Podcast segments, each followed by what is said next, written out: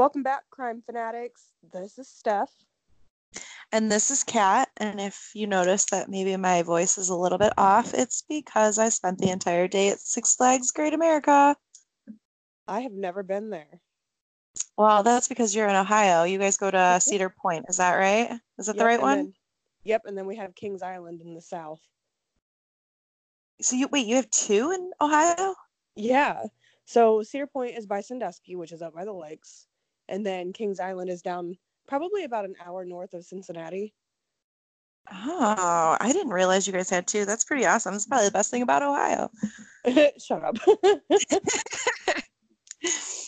oh man. So, So, about- hold on. How about that World Series? Um, I actually will have to say I am very happy with the outcome. I was definitely rooting for the Nationals. I think it is hysterical that they won without Bryce Harper. Oh my God, priceless. the memes were wonderful afterwards, Right? I've been dying the past week. for sure. Um, oh I- God, I forget that it feels like that was so long ago, and it was literally just a couple days ago. yeah. It's been insane between like Halloween and just school, everything, the weather. We had a blizzard here for actually on Halloween. Like it's just been like the craziest week. you're very dramatic. No, we really had a blizzard, dude. We had six inches of snow here. Oh my god, you had six inches? Oh my god, yeah, it was ridiculous. That's It's gone now because it got warm out. yeah, it was. oh god. Probably bad timing to pull that kind of joke out. I'm gonna I'm gonna leave that alone for right now. Okay. Um, so I know you had a big party this weekend. yes, the baby is turning one tomorrow, and we had his party yesterday. That is so exciting. It's so crazy to think that even though he's my third, like years just keep going by faster, and I don't know how he is one already. And I have to say, so obviously, I think my kids are the cutest, uh, whatever. So I'm unbiased on this one, but Steph's baby is the cutest baby. He is absolutely adorable. I'm gonna steal him eventually because he's just the cutest baby, and I can't believe he's gonna be one. He's always so happy too. Always so happy. That's probably part of what it is, like why he's he's just always smiley. At least when I the pictures I see of him. right. I always send you the good things. Although some of my favorite things, maybe because Jackson um, Spawn, boy Spawn, just because he was such a happy baby too. Some of my favorite pictures of him are when I got ones where he was like bawling or just like, I don't know if that what Well, that says about me, but some of those are my favorite. I did take a video. Um, I he was really really tired, and he was trying to crawl over me to get to the remotes, and I kept telling him no. And that's like the first time we got like the lips stuck out and him screaming because we told him no. Oh, don't tell I my baby no. I thought it was funny. Mike was laughing at me because of um, like I had to take like three videos to get like one that was pretty funny. Well, and the thing that some people probably, well, I'm sure everybody on our podcast, unless they're friends or family listening, don't know is that just for this little boy to be around is a miracle in itself because he probably went he went through quite a bit in his first few weeks of life. Yeah, he um at two days old. Well, he was born a month early to the day, and he was a healthy six and a half pounds. Um, everything about like his newborn test came back great, but he was throwing up whenever we were feeding him formula. So at two days old, he was transferred to Children's Hospital, and at four days old, he had his first surgery, which God, I can't remember. It, I think it took upwards of like seven hours when it was supposed to be a three hour procedure for pyloric stenosis. And that is where the muscle that takes your food from your stomach to your small intestine was too narrow. So they had to go in and repair that. But unfortunately, they perforated his bowel in that surgery. So at six days old, we were back in emergency surgery to repair that. How do you pronounce that again? Because I've only read it when you like messaged me about things like this, and in my head, I was saying it differently than how you just said it. um, it's pyloric stenosis. Okay, pyloric. Okay. I don't know why in my head it was different, but anyways. yeah, he. I, we spent like 27 days in Children's Hospital when they originally told us it was going to be like a three to four month recovery, but he far exceeded all of their expectations. Well, and Children's just is just the some of the best of the best. My older brother had leukemia when he was um, a baby, yeah, 15 months old, I believe. Me, this is before I was born. He's six years older than me. Um, and then he also had brain tumors when he was in eighth grade. And they took very good care of our family between them and then Ronald McDonald House. So if anybody wants to donate to either of those things, they're they take such good care of their families. They're amazing, amazing, amazing. Yeah, I actually stayed at the Ronald McDonald House for I think like three weeks, and there were some days that I wouldn't have ate anything if it wasn't for the Ronald McDonald House for the people who come in and volunteer their time to make f- food like breakfast lunch or dinner for the the family staying there well i mean yeah you think we're going through so much and as a parent you're not worried about yourself you're worried about your kids. So you know you got to have somebody there to look out for the the adults that are caring for the kids too. So yeah ronald mcdonald house i'm a huge huge supporter of them. Yeah and then um while we were there last year actually someone that kat and i both know um from the mommy group that kat and i met in um I forgot where I knew her from, to be honest with you, too. That's funny.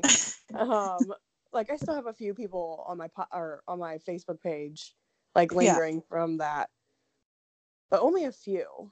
Yeah, me too. Um, but I think I think my politics is pretty much uh, weeded out. yeah, I can see the ones that it needed to. Oh man. Um, but yeah, this friend of ours actually, her daughter, which I think she's like what, 13? I don't think she's that old even. 11 would be my guess. So she has, I forget, her daughter is actually like a week or two older than her her youngest is a week or two older than my youngest. She's somewhere right in between our two that were born within a month of each other. And then her next one is she's got to be like 11. That would be my okay. guess. But okay, anyways. Yeah, she has had a tremendously awful year. When I was in the hospital with Bubba, I came across her blog about her daughter Allie having cancer. And it's it was so bad last year that she almost died. She spent well over 200 days in the hospital. But I just saw on um, her mom's Facebook the other day that she came home from the hospital after another lengthy stay. And she's still undergoing treatments for everything, but she's doing a lot better than where she was at this point last year. Yeah, I've been following that as well.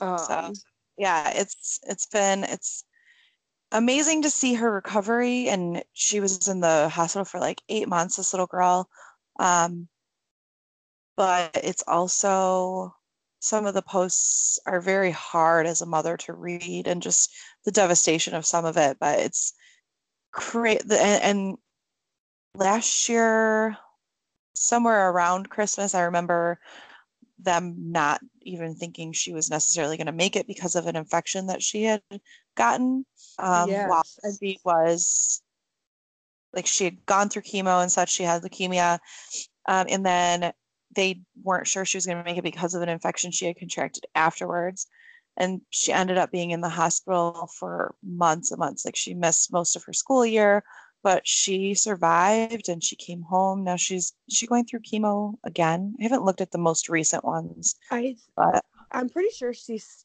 still undergoing it because you have to do it until you're in remission, I believe.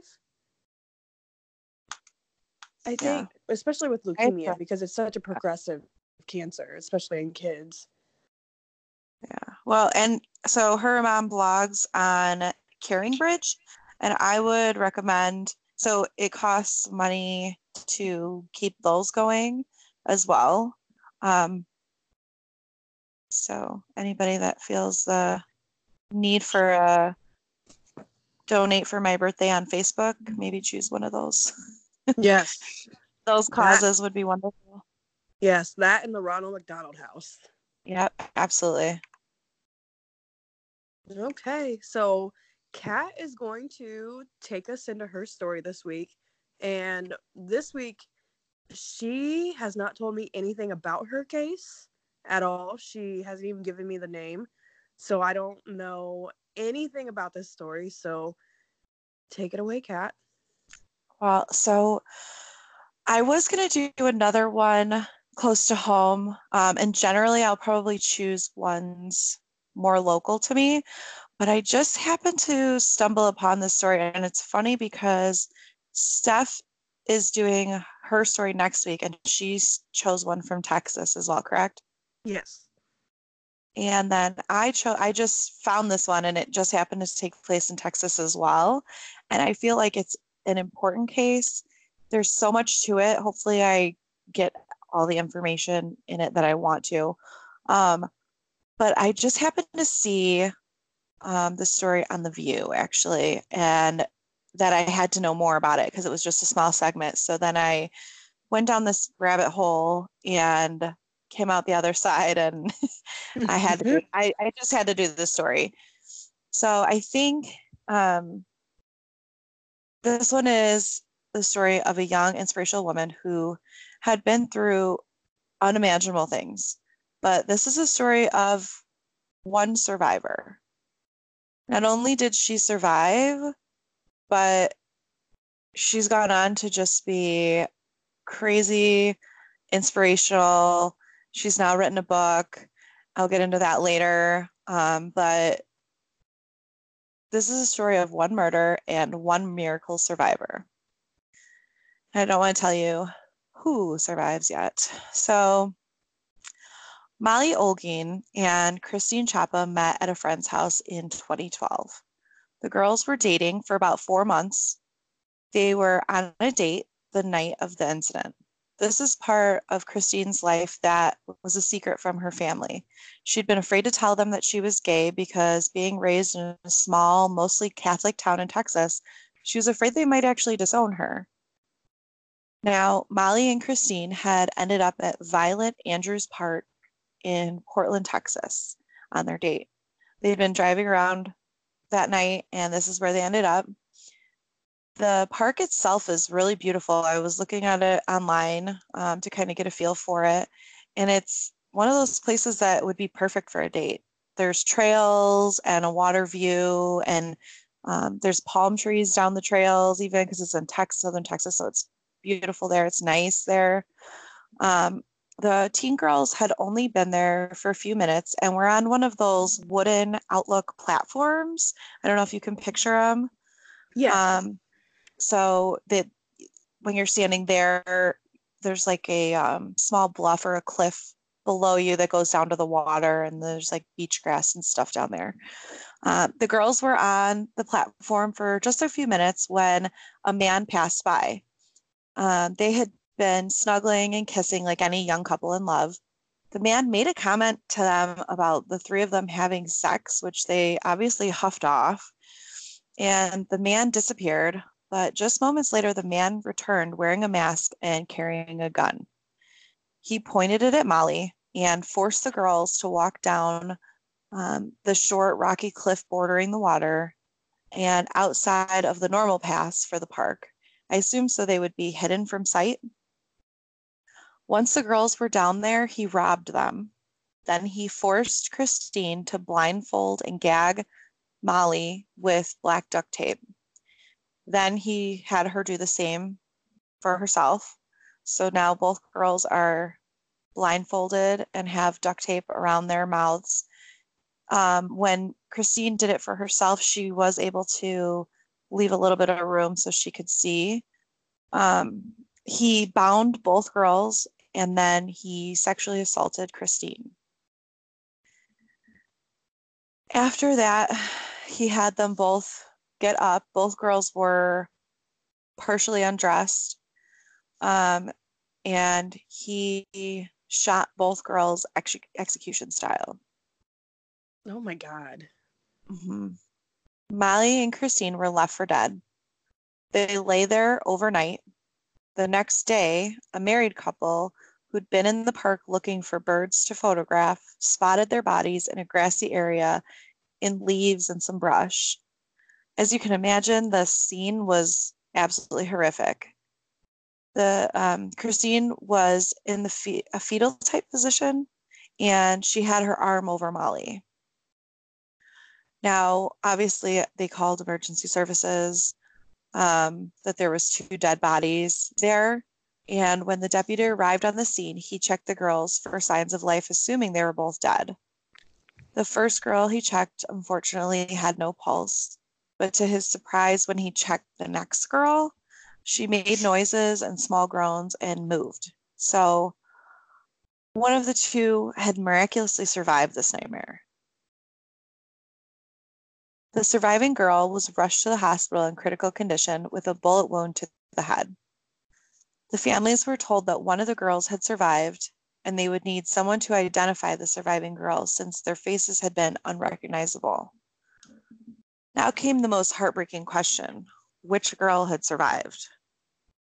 The family was informed their daughter, um, so Christine's family was informed that their daughter was gay and that the two girls had been in a relationship.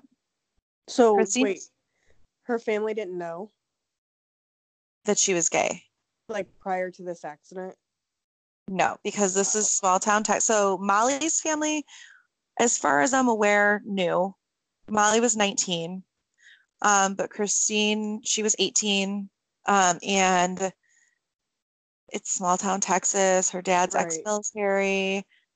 I don't know that she had any inkling from her family that that was something that they would, but just from, I do know in an interview she said that her other people she knew that had come out in the area, like friends of hers that had come out, had been disowned by their family, and she didn't want to lose her family, so she was afraid to tell them she was gay, basically. Right.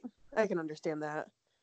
So, um, when the family was informed that she was gay and that the two girls had been in a relationship, Christine's mother um, actually said, I don't care if she's gay. I just want to know if my daughter's okay. So Christine Chapa's family hurried to the hospital. Her mother, Grace, was um, struck with an anxiety attack at the idea of having to identify her daughter. Mm. So when they were in the ICU room with her, um, she was swollen and had tubes coming out of her. Um, the girl, the surviving girl, and she was unsure if it was her daughter just by looking at her. So, in order to determine, the sibling said that they would check her over because their mom was kind of melting down, I'm assuming. I mean, I can't imagine being faced with having to know whether this one surviving da- girl is yours or the that's, other one. Either way, so heartbreaking. It, it, it's very heartbreaking. Either way, one family is leaving without a child, which is the worst possible outcome. I mean, right. other than both families leaving without a child. So, in order to determine whether it was their sister, um, the siblings checked over her extremities since they couldn't tell by her face. Um, she was so unrecognizable that the only way they identified her was by a scar on one of her toes from a break a few years earlier playing softball. Hmm. So, 18 year old Christine Chapa had miraculously survived eight hours in the dark night after being shot in the head. Unfortunately, that meant that her girlfriend Molly Olgin had not made it. In an interview with Molly's sister, Megan Olgin, described her sister as smart, full of life, and full of ambition. She couldn't make sense of why something like this would happen to someone like her sister. Molly was just 19 years old when she was murdered. Christine actually credits Molly with keeping her alive through the night. I don't know if she, in spirit or just having her there, um, but she actually said in an interview that she she likes to think that Molly is what kept her alive through the night. Though Christine had survived the attack, she wasn't out of the woods. The family was told the next 24 hours would be critical. But Chris was strong. She's a fighter. Her recovery was long and painful process, but her mother was by her side, even living in the rehab center with her for three months. Not only did she survive, but she remembered everything that happened. She that's unusual for a traumatic brain injury that's not very common. A lot of times people with a traumatic brain injury don't remember the accident that happened or details around what happened. They may remember things from before and after but usually that's i mean you can't ever it's different with everyone but it's unusual that she remembered everything in less than a week's time, she'd actually regained enough strength to communicate by writing. She did lose a lot of function in her left side, um, and she actually will not be able to drive ever, unfortunately, because she's lost her peripheral vision because of the injury. Oh my God. Yeah. She was able to give the police details about what happened, though. And incredibly, she remembered um, Under Armour gloves that the murderer had been wearing and that he smelled strongly of cigarettes. Yeah. Ew. I know. So, oh my God. I have to pause you for a second. So, I'm sitting downstairs on my couch and we have these French doors. Uh-huh. And I was looking out the window across from where I was sitting uh-huh. and uh-huh. someone freaking walked behind me. I saw a, a fucking person's shadow in my window and I had to get up and go look. So that's what the noises were that you heard. Like okay, I'm like, I'm like I'm trying to tell my story. I keep hearing these noises in the background. Meanwhile, Steph's getting murdered in her house as I'm telling a murder story. Oh my god, I was about to fucking have a panic attack, dude. oh my god. Okay, continue. Did we figure out who's outside your house? So I actually think it's the neighbor's house. oh, there's a, what? there's a light on in the oh. neighbor's house outside the window, and he has like he's a not really really nice guy, but he's really weird. Um, and it, he's got like paper up against this window, and that's oh. the light is on in that room, and he must be walking back and forth because nobody's oh. in my house. oh, okay, I'm dying. well, I'm glad everything's okay over there. okay, you may continue. yeah, please don't get murdered during our murder murder podcast. I will do my best over here.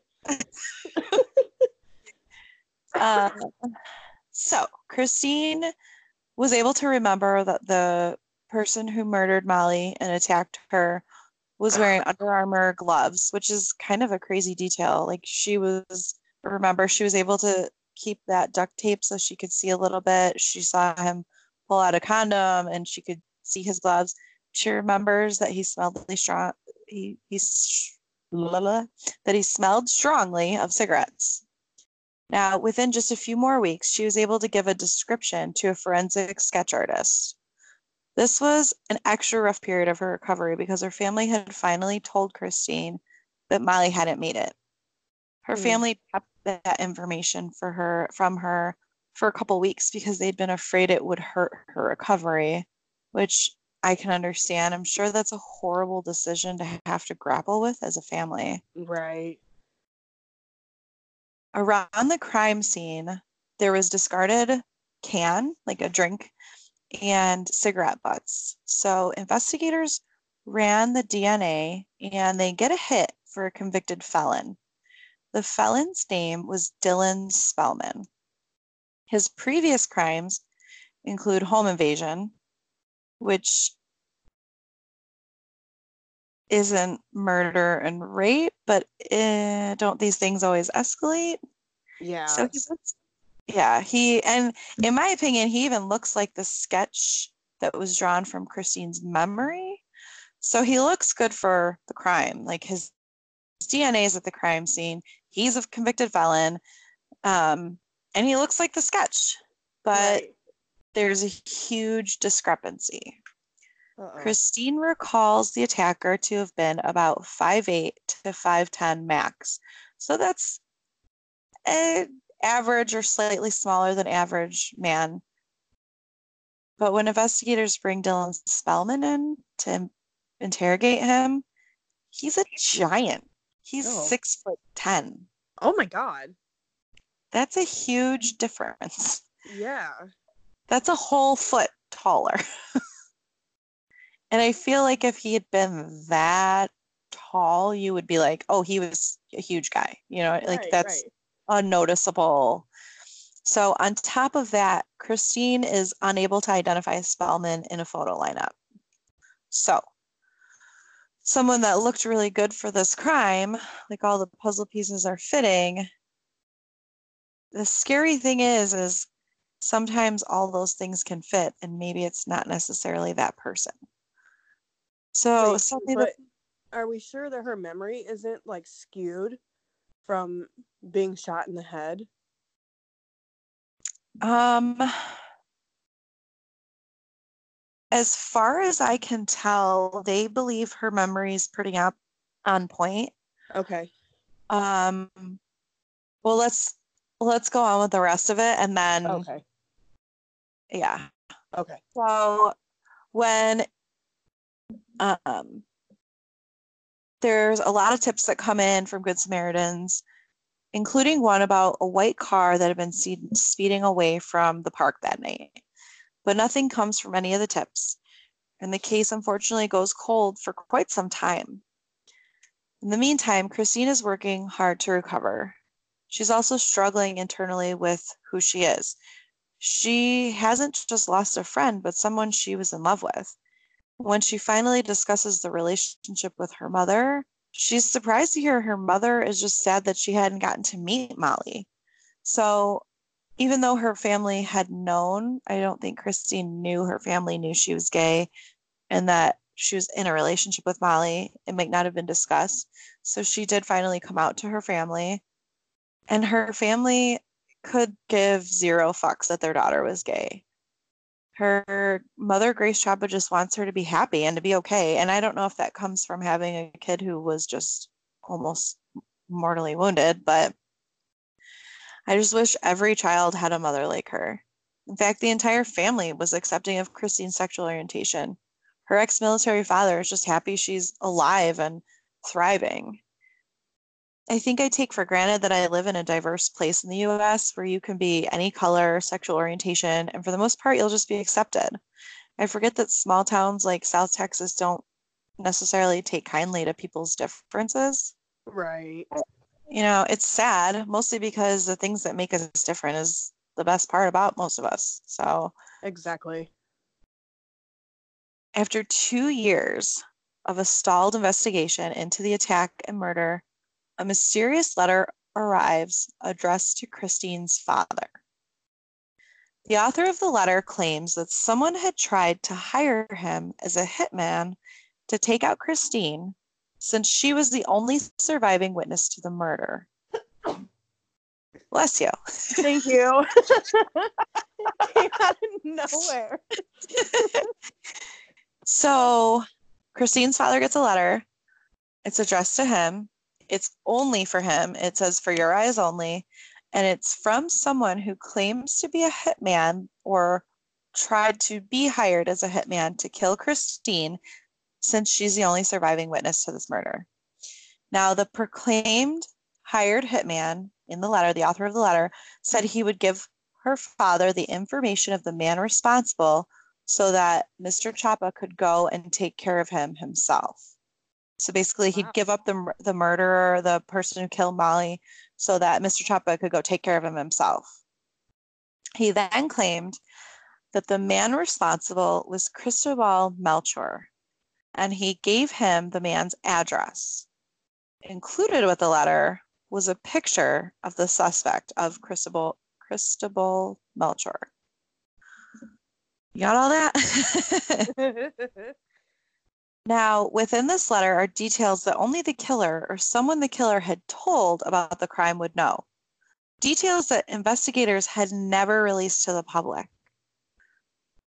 The family was understandably terrified. They moved out of their home and stayed somewhere secret in order to protect their daughter while investigators tracked down Cristobal Melchor. Now, when detectives meet with Melchor, they're immediately confused as to how he could have committed the murder and attack because military records have him a thousand miles away in California at the time of the crimes. wow. Yeah. They show Melchor the letter and his picture. When he sees the picture, he's furious. He informs investigators that the picture they have isn't the entire picture. There's a person missing. It just so happens that his old roommate was in the original picture. So it was a cropped picture. There was another person in the picture that had been cropped out, his old roommate. A roommate that he had filed charges against for theft of some of his firearms. The roommate, one Mr. David Strickland. Now, here's where the twist comes in. Detective, detectives already knew this name. Remember the tip from a Good Samaritan about a white car speeding away? The caller that gave that tip was none other than David fucking Strickland. What the What fuck? is it? What is it with psychos who commit crimes having to insert themselves into the investigation of their crimes? This stupid asshole would have likely gotten away with everything scot free, but he couldn't help himself. This little narcissistic piece of shit. He had to be a part of things after it all. So the tip, the letter pointing to someone else, it all got him in the mix of things when investigators had never looked at him before. So now, when investigators start taking a really hard look at Strickland, they go talk to the police department where the charges had been filed by Melchor. The police department is more than helpful. They hand over evidence for the case, which includes a backpack of Strickland's. The backpack was basically a ready made rape kit. What the fuck? It contained a firearm, duct tape, flex cuffs, condoms, lube, and Under Armour gloves. Those fucking gloves. Uh huh. Also, who carries a backpack with this stuff in? Like, uh, unless you're going out to r- rape people, who, why? What? I, I like none of I don't know. That's it's it's like those people those memes where there's like somebody getting in line at the supermarket with a shovel, some duct tape, uh some lie, like they like things you'd use to cover up a murder. It's like this is so it's creepy. That's just it's just creepy. So this is huge. One of the things Christine had remembered that night were gloves the killer had worn. Under Armour gloves. And here we have Under Armour gloves in his backpack. Now, police found and arrested David Strickland. They actually arrested his wife Laura Strickland as well for tampering with evidence. Of course. I guess she, I guess she's the one that delivered the letter, which is pretty messed up. yeah. But I have a feeling she must not have known what she was doing, and the charges were dropped. So I I think they prob- she probably didn't know what she was doing. So then the police are interrogating Strickland. He was so incredibly arrogant. You can watch a video. I don't know if it's on YouTube, but if you Google, you can find a video of his interrogation. He's so arrogant and nothing short of a sociopath. He clearly thought he was untouchable. He would make comments like he knew something, but then not tell them anything. Strickland was playing some kind of game he thought he was going to win. When the police get annoyed with his antics, they end up ending the interrogation and sending him back to his cell. And when they send him back to his cell, he says, You don't even have any good details yet. what? Uh huh. He's just so. Oh. And now I know this isn't how police operate, but God, I wish somebody, anyone in that room would have accidentally elbowed him in the face after that comment. Like, oh, it's just the arrogance of it. Yeah. So, police have his backpack and all those things from his other arrest. And the gun that had been found in Strickland's backpack had been the same caliber, 45, as the gun used in the attack. So this gun is registered in David, Strick- David Strickland's name, and investigators send shell casings from that gun. They test fired it and send the shell casings to be compared to two shell casings that were recovered at the crime scene. This is the break they needed. They match. So he was charged with capital murder, aggravated assault with a deadly weapon, aggravated sexual assault, and aggravated kidnapping. Christine testified at the trial like the warrior that she is. But remember that cocky guy in the interrogation room? He didn't even have the balls to look at her when she walked in the courtroom. Of course he didn't. They never do. He wouldn't look at her when she testified. For some reason, it thrills me when I learn that someone who's as narcissistic and psycho just turns out to be a little coward like that. I don't know. It just, uh, it's somehow satisfying to realize, like, to see somebody who thought they were on top of the world and untouchable, and then all of a sudden you're like, oh, you're actually a cowardly little boy. Right. And it's like, it makes it seem like he's almost like ashamed of what he did. But how can a sociopath be ashamed, you know? Well, he still has never admitted any of it. So is he I mean, he should be ashamed, absolutely. I don't know. Yeah. So at trial, the prosecutors provided the letter and a similar draft. So there was on Strickland's computer, they retrieved a draft of the letter, which a few lines of it were the exact same. So they were able to show that. They showed his Under Armour gloves and his little rape backpack he carried. And finally, the shell casings at the scene that matched those from his personal gun. It was enough. On September 29th, 2016, David Strickland was convicted on all counts against him. He was given life in prison without the possibility of parole. Now, why aren't these stories more like on the news more? I feel like this is something we should have heard about. Um I mean, locally, I'm sure it was huge. I, if it was in Illinois, I am certain I would have been following the case. Right. Because it's so far away from me. I don't know if that has something to do with it yeah, I, am trying to think back to 2012. What was I doing? I do feel like some of the cases, though, too, there is this mommy hole in my life where when I had small children, I didn't pay as much attention to the outside world and what was going on. So right.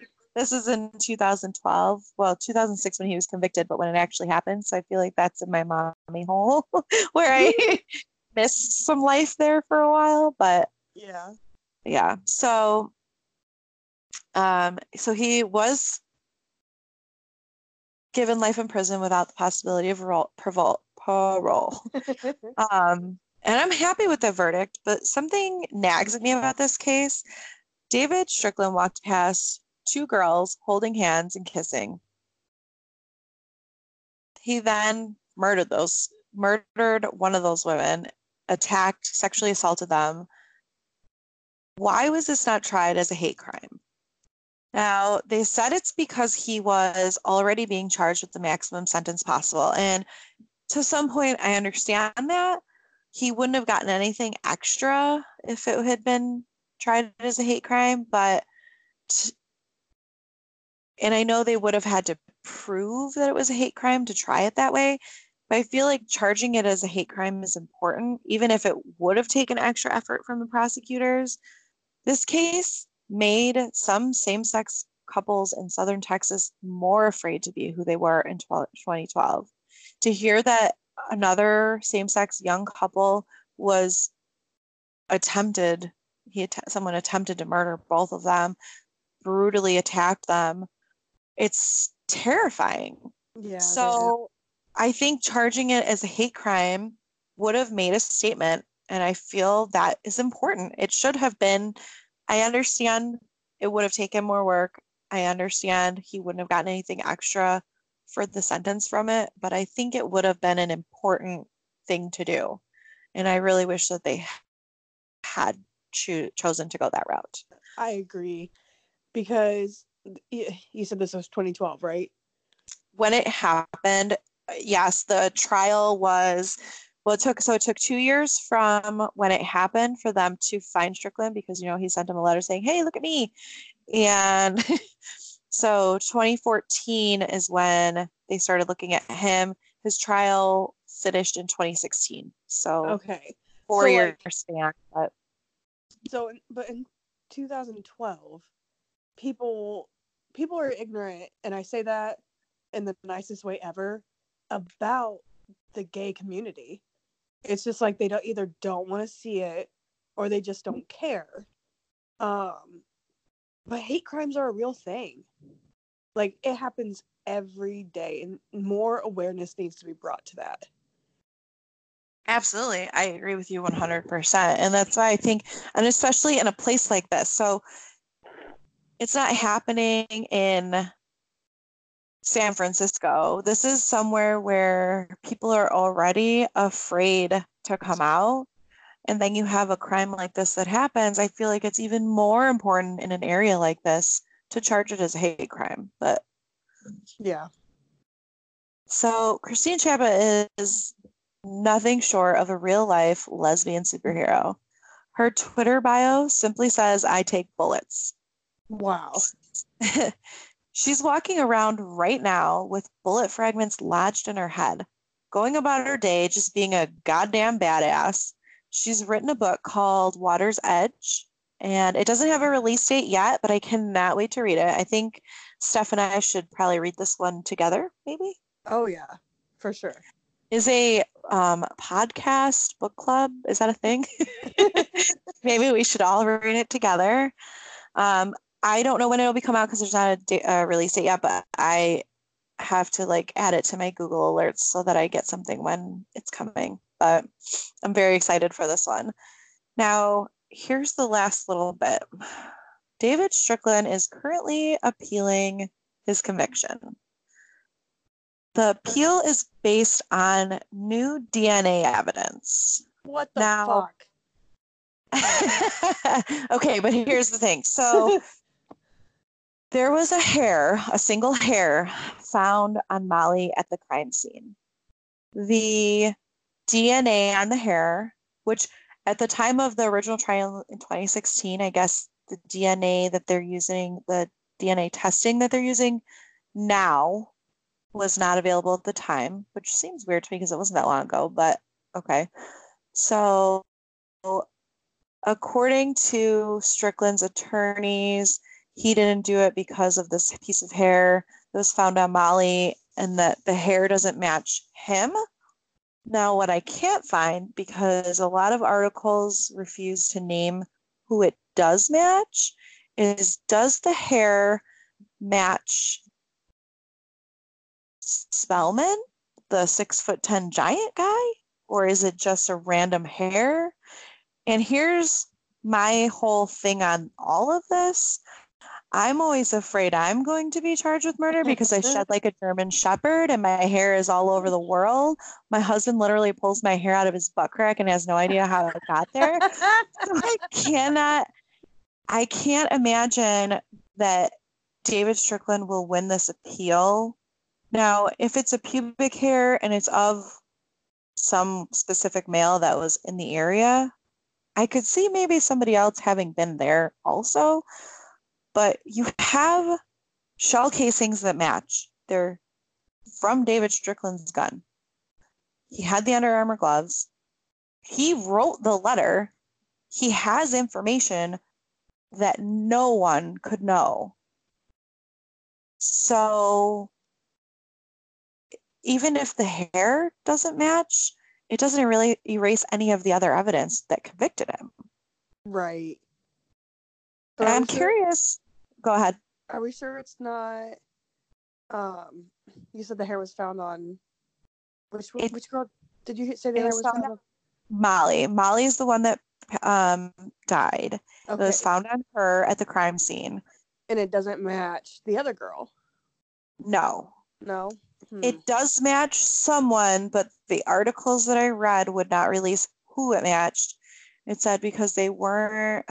I wish I could remember the exact wording um, but it wouldn't say who it matched.